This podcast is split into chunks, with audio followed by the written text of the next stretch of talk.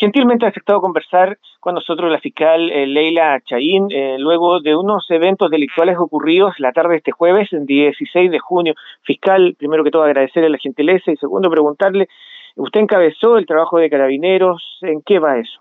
Sí, bueno, efectivamente mm, estuvimos trabajando hasta la madrugada de hoy con la finalidad de primero trabajar los sitios de suceso, o más bien en paralelo, ¿no es verdad? Eh, trabajar los sitios de suceso de estos hechos absolutamente graves y, y la verdad poco frecuentes en términos generales en Osorno, pero cada vez más frecuentes, que es también lo que nos preocupa.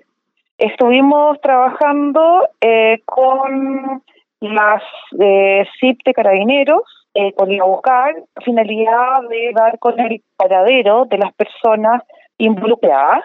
Lamentablemente no fue posible. Hicimos varias diligencias de entrada y registro en distintos inmuebles. Las personas están identificadas, quiero, quiero ser clara en eso, eh, en que los sujetos están identificados. Uno de ellos también huye lesionado de una pierna, por lo tanto también el llamado es a la comunidad en este caso como en otros a alertarnos respecto de sujetos de con estas características, una persona se trata de un mayor y un menor de edad, eh, uno de ellos, como señalé, fue lesionado porque fue atropellado por las víctimas en defensa, ¿no es verdad?, de, su hijo, que resultó eh, apuñalado en, el marco de, de la ocurrencia de este robo con intimidación.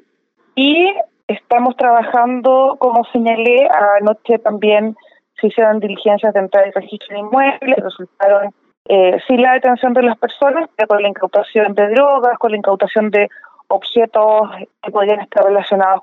Así que, bueno, darle un mensaje también a, a la ciudadanía en el sentido de que estamos trabajando coordinadamente con la finalidad de lograr en el futuro cercano la captura de estas personas. Cal, pudiese ser que efectivamente, como se ha denominado en algún momento, estos sujetos eh, han participado de un tor delictivo porque no se sabe si es coincidente o no, no sé si usted tiene antecedentes. ¿Hubieron otros hechos delictuales en otros puntos de la ciudad que podrían atribuirse a estos sujetos? ¿Se investiga esa línea? Absolutamente. bueno, yo soy la fiscal de Focos Investigativos, o SAXI. Eh, justo estaba de turno ayer, pero la verdad es que eh, los antecedentes que manejamos lo hacemos ya desde la investigación que, que asumí como fiscal de focos eh, de otros hechos relacionados y así que efectivamente estamos, estamos vinculando todos los hechos o vamos a investigarlos de manera de manera conjunta y de manera inteligente desde el punto de vista policial, digamos, no, no, no desde el punto de vista cognitivo, sino que la inteligencia policial. Fiscal, por último, para no quitarle más tiempo, sabemos que justamente tiene que ir a tribunales después de esta conversación.